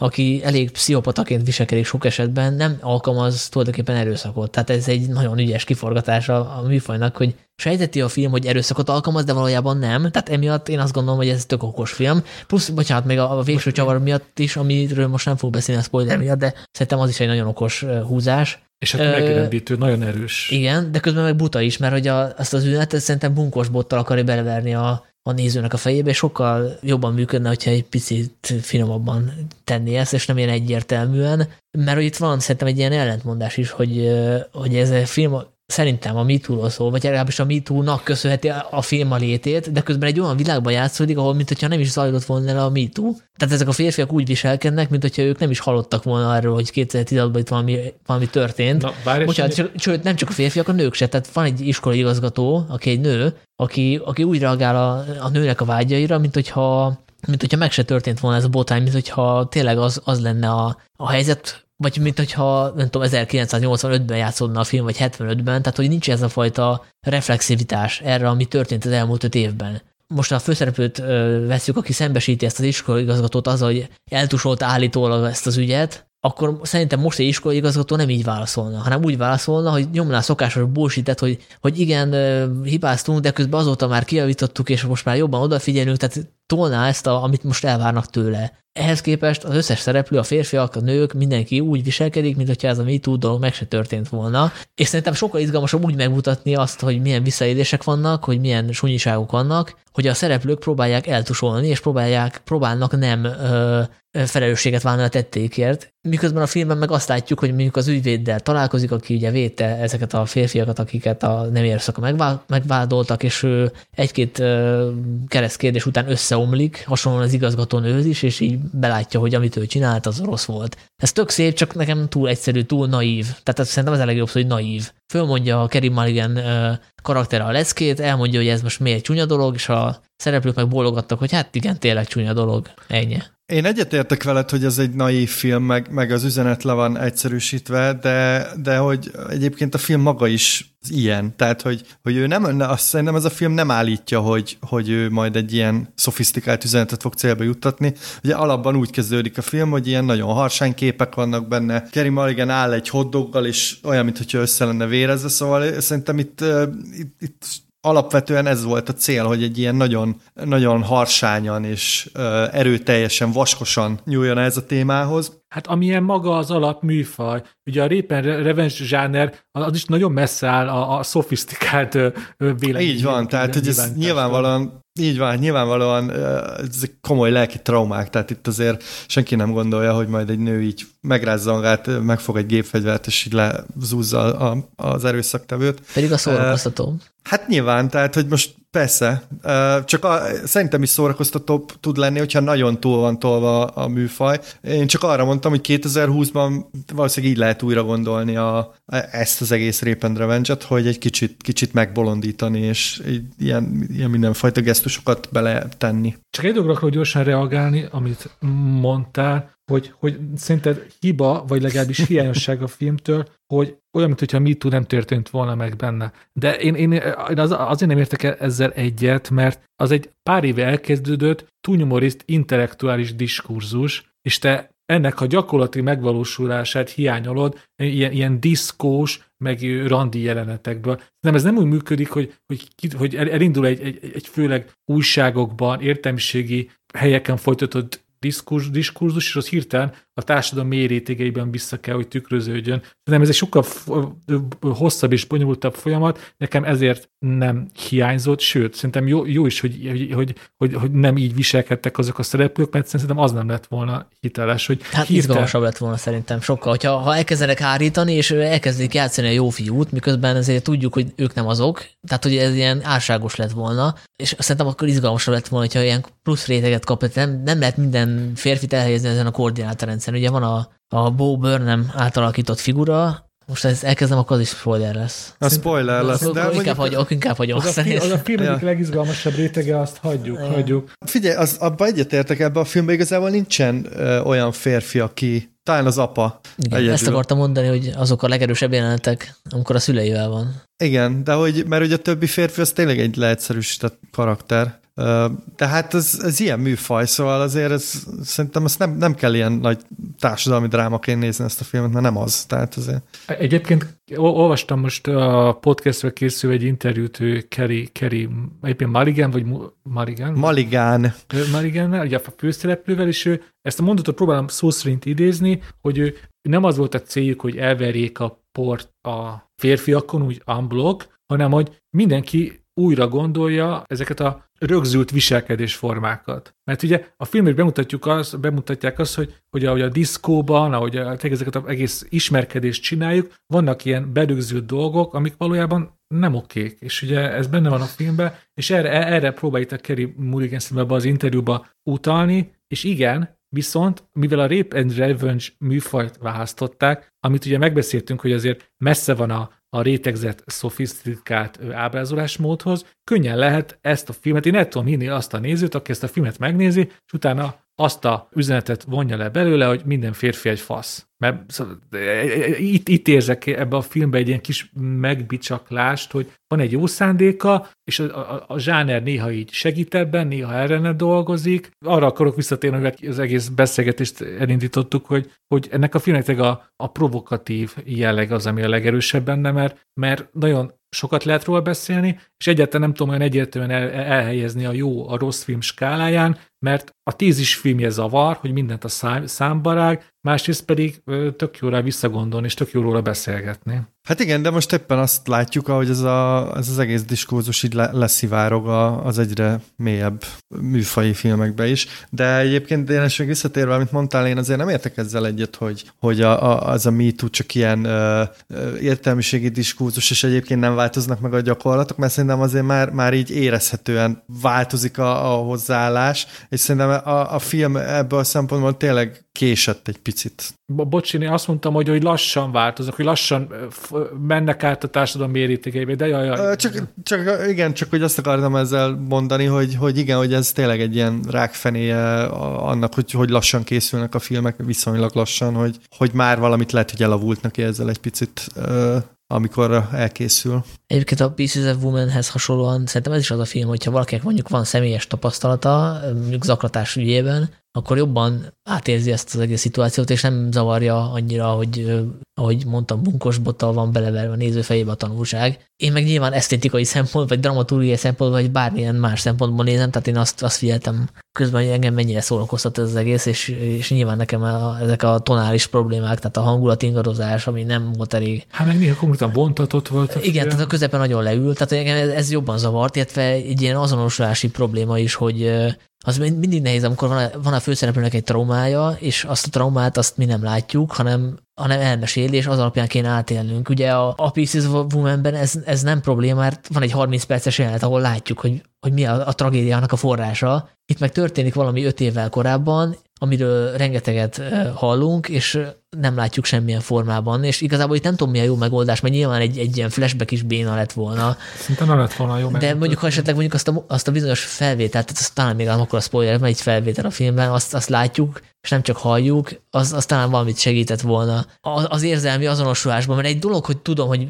megtörtént egy ilyen, egy ilyen erőszak, egy ilyen tragédia, meg másik az, hogy valamilyen formában látom, átélem személyesen is. Ugye a Rape and Revenge filmekben ez alap, hogy látom azt, amikor a, a, főszereplőt meggyalázzák, látom, hogy miből fog az ő, az ő fájdalom, az ő tragédiája, és akkor azt én jobban át tudom élni. Nekem De itt igen. még van egy fontos különbség a, a Rape and Revenge filmekkel, hogy itt nem vele történik ez Igen, az egész, igen, igen. hanem a barátnőjével, szóval itt alapban van egy áttétel, és szerintem ezért is eh, talán nehezebb, hogy De ettől korszerű igazából, tehát hogy most annak van a szezonja, hogy fölháborodni valakinek másnak a nevében. Igen, csak hogy, csak hogy ez, amit mondasz, hogy ezt nehéz elképzelni, hogy valaki annyira felháborodik, mint ez a, ez a nő, hogy gyakorlatilag a teljes élete egy ilyen vakvágányra kerül, mert ugye egy kávézóban Igen, igen, igen. dolgozik, meg nem tudom mi.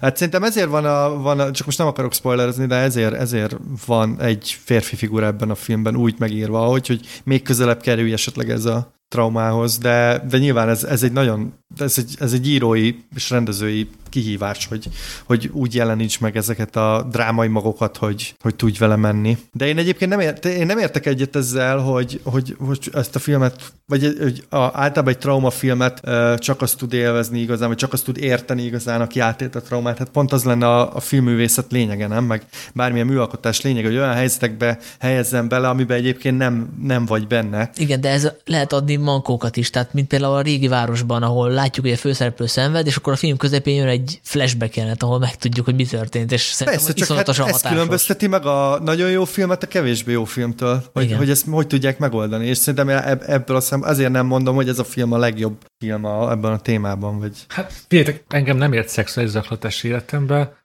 de engem, engem nagyon felzaklatott a vége, ugye ezzel a váratlan csavarral. Szerintem, szerintem olyan értemben jó a film, hogy én éreztem magamon, a, egy ilyen kis, hát egy ilyen kis mini katarzist, ugye, amennyire vontatott volt a közepe, annyira betalált a vége, és teljesen el tudom hinni, hogy akit ez, ez a film személyesebben érint, az, az, az aztán teljesen odáig van a végén. A vége szerintem abszolút felemeli a filmet, tehát az, hogy én Igen. most azt nem tudom, három vagy három és fél csillagot adtam Letterboxon, az a végének köszönhető, tehát az, az tényleg egy nagyon okos ötlet. Nagyon ügyesen meg van csinálva a, a befejezése. Egy provokatív kérdés a végére, nyugodtan elhatárolhattok tőlem, hogy titeket egy picit nem zavart, hogy a Kerry Mulligan, aki valóságban 35 éves, de ő az a típus, aki picit idősebbnek néz ki, mint a hány éves, ő 30 éves játszik. Engem nem zavar. Hát főleg azzal, hogy egy, egy, egy traumán átesett, pontosabban beleragadt nőt látok, és azért azt lehet tudni, hogy ennek akár fizikai jele is lehetnek, hogy valaki ugye rossz bőrben van lelkileg, akkor az a testileg is látszódik. Engem ez egy pillanatra sem zavart. Engem ezek a kordók annyira, én, én nagyon rossz vagyok ebbe, én nem tudom általában eldönteni az emberekről. Tehát így, hogy 10 éves vagy 40 azt úgy el, de úgy, úgy közte nem mindig. Úgyhogy én, én tényleg én ismerek olyat, aki úgy néz ki 20 évesen, mintha 50 lenne, meg ismerek olyat, aki 50 évesen úgy néz ki, mintha 20 lenne. Szóval nekem így Kerry Mulligan alapvetően nem volt nem volt ilyen problémám, de értem, amit mondasz, mert tényleg egy kicsit, kicsit idősebbnek nézett ki, mint a, ahogy, ja, most, most így visszagondolva. E, ez volt egyébként a Liza Rókatündénnél, és ugye a főszereplő az a 30. életévet tölti be, és a Balsai Móni játszott, aki 35 Igen. éves, viszont ő meg fiatalabbnak néz ki, mint a hány éves valójában. Szerintem már igen megfordítva, de Dénes engem meggyőztél ezzel a magyarázattal, tehát igazából ez még hasznos is, hogy megviseltemnek tűnik.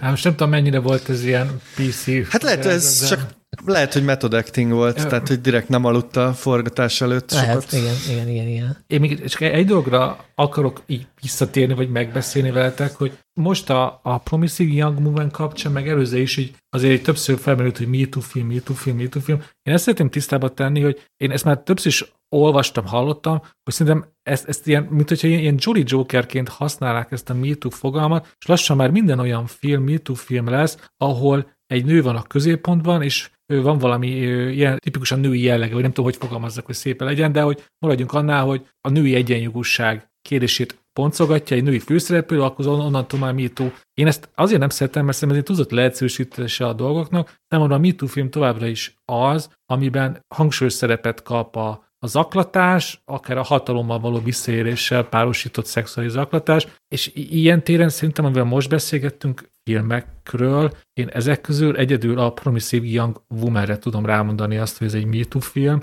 ami, amik előtte voltak, azok ezek nem esnek ebbe a kategóriába. Ugye most itt, ha megpróbálják így okoskodni, nem tudom, Pieces of a Woman, a nő és a saját testének a kapcsolata. Arról senki nem mondta, hogy MeToo film. Akkor, na, akkor, akkor, akkor igazából lehet, hogy csak magammal vitatkozom. Köszönöm szépen. Viszont a következő film az majd az lesz, amiről beszélünk. Na, de akkor a, a, nem tudom, akkor csak visszatér, amit akkor most csak magammal monologizáltam, vagy van, van nézeteltérés közöttünk? Nem, én egyetértek veled, de én még egy zárójas megjegyzést tennék, hogy tényleg akkor, akkor leszünk egy ilyen magasabb fejlettségi fokon, mármint társadalmilag, hogyha majd nem, nem akadunk ki, vagy nem, nem is akadunk fenn ezen, hogy egy nő a fő, főhős, és nem egy férfi.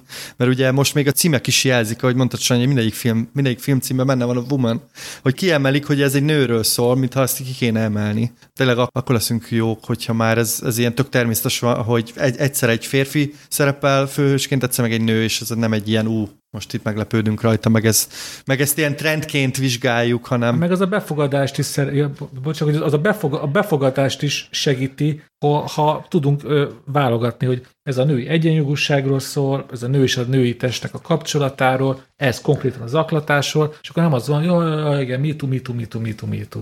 Ez jó, jó, jó, jó, jó lesz ezzel szerintem óvatosan bánni. De akkor be is fejeztem, mert tényleg úgy érzem magammal, csak magammal beszélgetek. Ezért köszi Zoria. Ezt olyan szépen mondtátok, mint van ezt a körbe a bíróságon. ez most egy kétélő, kétélő bók volt, hogy mondják ezt. Mindjárt harapok egy almát. És akkor a női blokkunk epilógusaként következzen egy film, ami látszólag kahuk tojás, de szerintem nem az. Ez pedig a Shadow in the Cloud című film, aminek szerintem lehetne simán az a filmje, hogy Woman in the Cloud, már ezen a analógiánál tartunk. Rosen Liang rendezése, a forgatókönyvet Max Landis írta, főszereplő Chloe Grace Moretz. Akkor gyorsan is mondom, a történetet, amit így előzőleg, előzősen érdemes tudni erről, hogy egy egy katonai repülőtéren indulunk, ahol egy titkos küldetéssel felszáll egy bombázó repülőre Chloe Grace Moretz. Egy B-17-es bombázó. Köszönöm szépen fedélzetére, fontos, ahol aztán fontos. nem várt fordulattal a film kap egy természet feletti dimenziót, nem csak a japán légierő lesz az ellenség, hanem egyrészt egy ilyen súlyosbodó paranoia veszi kezdetét a gépen, hogy nem értik, hogy Chloe Grace Moretz mit keres ott, és van egy ilyen kis ellenséges hangulat, plusz még egy ilyen, nyugodtan hívjuk szörnyecskének is. Gremlin. Egy gremlin, ugye ez az angol kifejezés, is feltűnik a gépen, ez, ez kb. úgy hangzik, mint hogy ezt valaki két után egy kocsmába tálta volna ezt a történet, hogy mixeljük össze a, a szörnyeskéket. A, a Mert valószínűleg ez így történt, szerintem. Ami tényleg egy, kb. már egy alműfaj, olyan sok készült belőle, és szerintem ez, ez, ez ennek a filmnek a legnagyobb csodája, hogy ez a tényleg ordinárinak tűnő mix működik, és annyira nem olvastam utána, de ez, ez, ezt a szörnyecske mítoszt, hogy ő így szabotálja a gépeket, ezt nem az újjából szopta ki a forgatókönyvíró, hanem egy tényleg a másik világháborúban állítólag volt ilyen, mi minek hívjam, legendának, vagy csak ilyen, ezzel próbálták a, a, a nagyobb produktivitásra és jobb munkamorára késztetni a, a, a pilótákat, de hogy volt egy ilyen történet, hogy igen, vannak azok a kis koboldok, akik, hogyha nem vigyázol, akkor szétszedik a gépedet. És akkor ebből csinált egy nagyon jó komoradrámaként induló, fantaziba, fantasybe hajló, szórakoztató zsáner keveréket, ami, amit szerintem talán Zoli, te hasonlítottad az, az Alienhez, és tényleg az is érződik, hogy itt van, van egy ilyen kis alienes hatás is benne. És nekem igazából ezt tetszett benne, hogy, hogy ennek nem kéne működnie, mégis működik, nagyon szórakoztató, nagyon izgalmas, nagyon jó el vannak benne helyezve azok a pontok, ahol a műfaj megváltozik, és az mindig ad ilyen kis adrenalin löketet bele. Csak egyet mondok, ez egész úgy kezdődik, az első 20 perc az kb. mint egy rádiójátékot néznénk, minimális képpel, ugye nagyon kis helyekre vannak beszorulva a gépen, aztán jön egy hirtelen váltás, és tényleg az átvált az egész egy ilyen látványos fantasy gyilogba. Csak itt le is állok, mert talán már most is túl sokat meséltem a filmről. Ezt tényleg látni kell, mert hatalmas élvezetet ad, és nagyon sok, nagyon nagy adrenalin löketett az egész mozgalmas története. Hát én csak azt sajnálom, hogy ezt a filmet uh, itthon néztem, a, ugye streamingen keresztül, és nem egy moziban, lehetőleg egy éjféli vetítésen uh, erre fogékony közönségem, valószínűleg akkor még jobban tetszett volna. Szóval, hogyha ezt ilyen, ilyen méltó körülmények között uh, nézzük, akkor szerintem még, még jobban tetszik. De egyébként filmkészítői szemmel is szerintem izgalmas lehet ezt megnézni, mert hogy nagyon ügyesen, amit mondtál például az első 20 perc, hogy egy ilyen gyakorlatilag egy pici helyszín van, tehát hogy ez ilyen nagyon high konceptnek hangzik, hogy egy bombázón játszódik végig a film, de hogy nagyon, nagyon olcsó módon meg lehet oldani, mivel ügyesen játszanak a helyszínekkel és a, és a különféle fordulatokkal, szóval ez egy, ez egy nagyon, nagyon izgalmas szerintem, hogy, hogy hogy lehet egy ilyet megírni okosan. Egyébként a Max Landis, aki írta ezt a sztorit, és aki, akit uh, szexuális zaktás vágya ért, csak hogy visszakapcsoljunk a, a témához, hogy ő készített a YouTube-ra egy ilyen videót, ahol elmagyarázza, hogy hogy kell ilyen sztorikat írni, mert hogy ő írt 5-6 ilyen forgatókönyvet, amiből talán ez valósult meg egyelőre, és hogy mindegyik hasonlóképpen épül föl, tehát mondhatjuk azt is, hogy ő ilyen sablont használ, ennek egyébként tök jól működik. Például a Deeperről is beszélt, amit majdnem a Mundusról Colney rendezett. Még egy a, kapcsolat, ugye? a, igen, a, a Bradley Cooperrel a főszerepben, amiről szerintem mi annyit tudtunk csak, hogy az egy ilyen tengeralattjárós film, tehát hogy le kell a főszereplőnek merülnie. Valami ilyesmi, nem? is egy nagyjából egy szereplős dráma Igen, lett igen, volna. igen. És abból is van egy ilyen természetfeszti szál. Te ezt igen. tudtad? Ő, én ugye olvasgattam, hogy kis cikkeket is gyártottunk Aha. Róla, ugye, és igen, annyit lehetett tudni, hogy megy, ahogy megy lefele az óceánba ugye a kis merülőjével, így feljönnek ilyen emlékek, és, talán, és akkor, akkor lesz majd ilyen természetfeletti szár is. Ugye ezt mindig úgy vannak meg, megírva az ilyen szinopszisokban, hogy így kicsit homályba vannak hagyva, így. de igen, szóval nagyon, nagyon hasonlít ez, ez alapján a Shadow in the Cloud-ra. Ja, úgyhogy ez egy nagyon ki, van dolgozva ez a forgatókönyv, tehát hogy itt ko- kockára ki van De várjál, mi a, mi a sablon? Hát, hogy, Azt nem mondtad el. hát most így mondjam azt a 30 perces videónak a lényegét, tehát hogy itt föl, fölrajzolt ilyen grafikonokkal, meg hogy pontosan lebontva. Ja, jó, én azt hittem, hogy van egy gimmick, hogy... Hát van, csak hogy... ezt nem lehet elmondani fél óra, két perc alatt, persze, persze. Csak annyi, hogy, hogy Nem, mert tudod, vannak ilyen trükkök, hogy hát fog két műfajt, és vedd ki a nem tudom melyik szálat, és tedd össze, és akkor van egy új forgató. Azt hiszem, hogy ilyen, ilyen egyszerű, de akkor ezek szerint ez egy bonyolultabb. persze itt le van részletesen vezetve, hogy mit szimbolizál például a szörny, hogy neki mikor kell belépni a történetbe, stb. stb.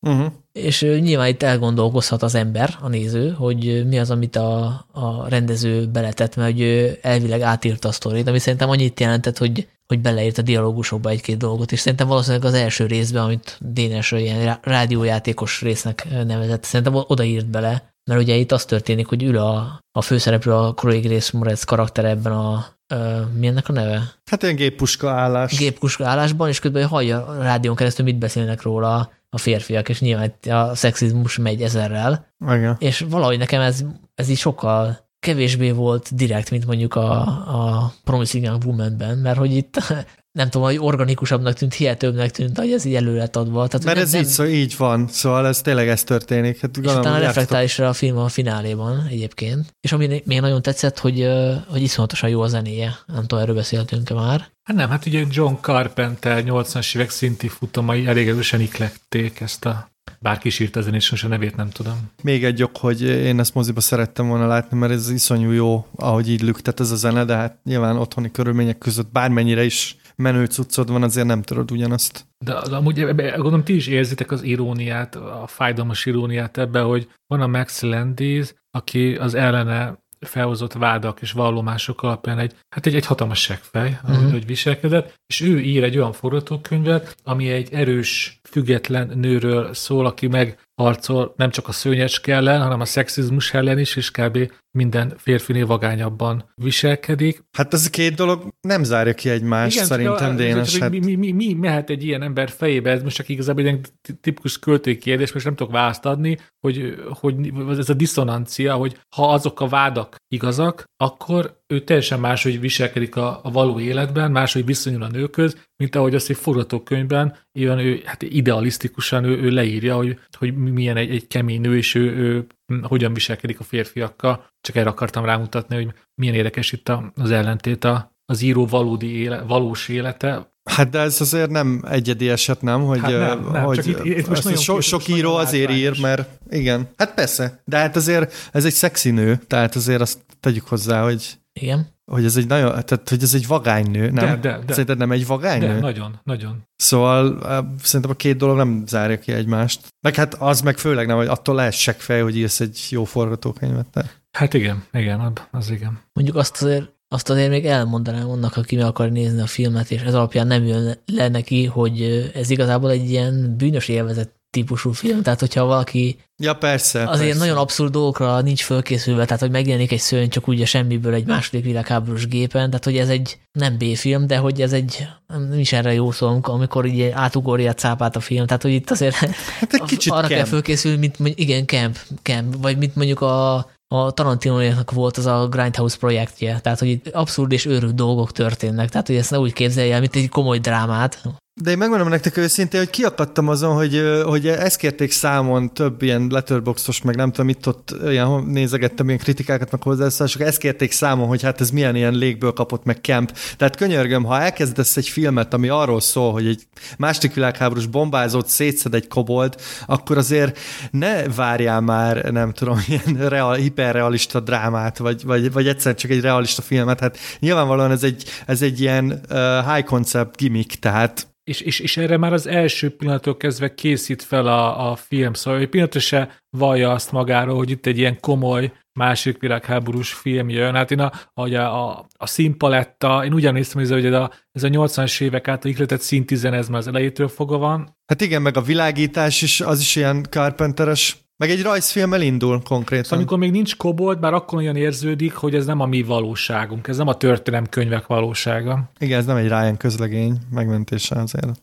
Viszont akkor lezárásként szerintem mondjon mindenki egy címet a említett womanes filmek közül, amiket mondjuk ajánlana a hallgatónak, hogyha mondjuk csak egyet ajánlhatna ezek közül. És a Pretty Woman nem játszik. A Pretty Woman nem, de a Pieces of Woman, az I'm Your Woman, a Good Woman is Hard to Find, a Promising Young Woman és a Shadow in the Cloud, igen. Én, én akkor a Good Woman is Hard to Find. Ja, most csalni fogok. Szerintem az a legjobb film ezek közül. Hiába egy, egy, egy zsáner darab, ami mondjuk nem, nem mehet el az Oscarig, de szerintem az, az a legegységesebben legjobb film, és a, amit elmondtam, a legprovokatív, ami, ami alapján a legjobbakat lehet beszélgetni, az meg a Promising Young Woman. De többet akkor nem mondok, mert már így is csaltam.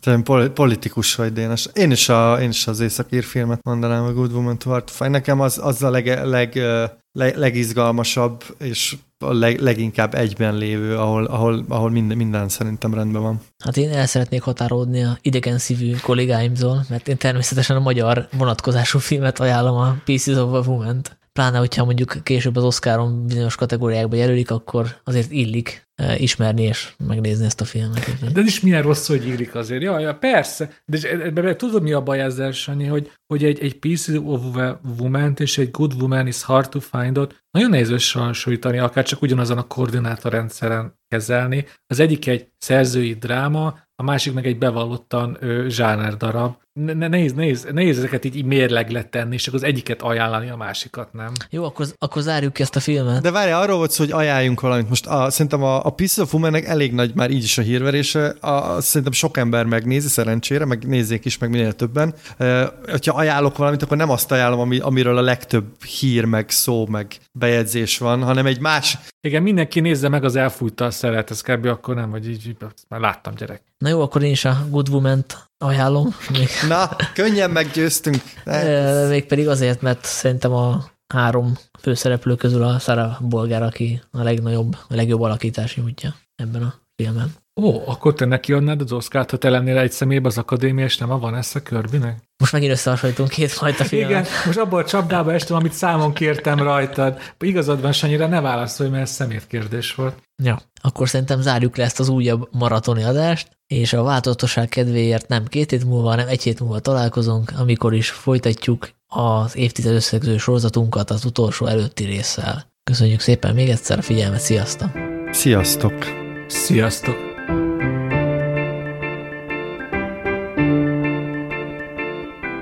Filmvilág podcastjét hallottátok. Ha még nem tettétek meg, kövessetek bennünket a Spotify-on, az iTunes-on, vagy bármelyik nagyobb podcast szolgáltatónál. Ha kérdésetek van, vagy témát ajánlanátok, küldhettek üzenetet a Filmvilág blogon, a Filmvilág folyóirat Facebook oldalán, vagy a Filmvilág Podcast kukat gmail.com címre. Az encore.com per filmvilág oldalon keresztül küldhettek hangüzenetet, ami akár az adásba is bekerülhet. A Filmvilág havonta megjelenő folyamatát és ezzel közvetve a podcastet a patreon.com per filmvilág címen tudjátok támogatni. Köszönjük a figyelmet, találkozunk két hét múlva.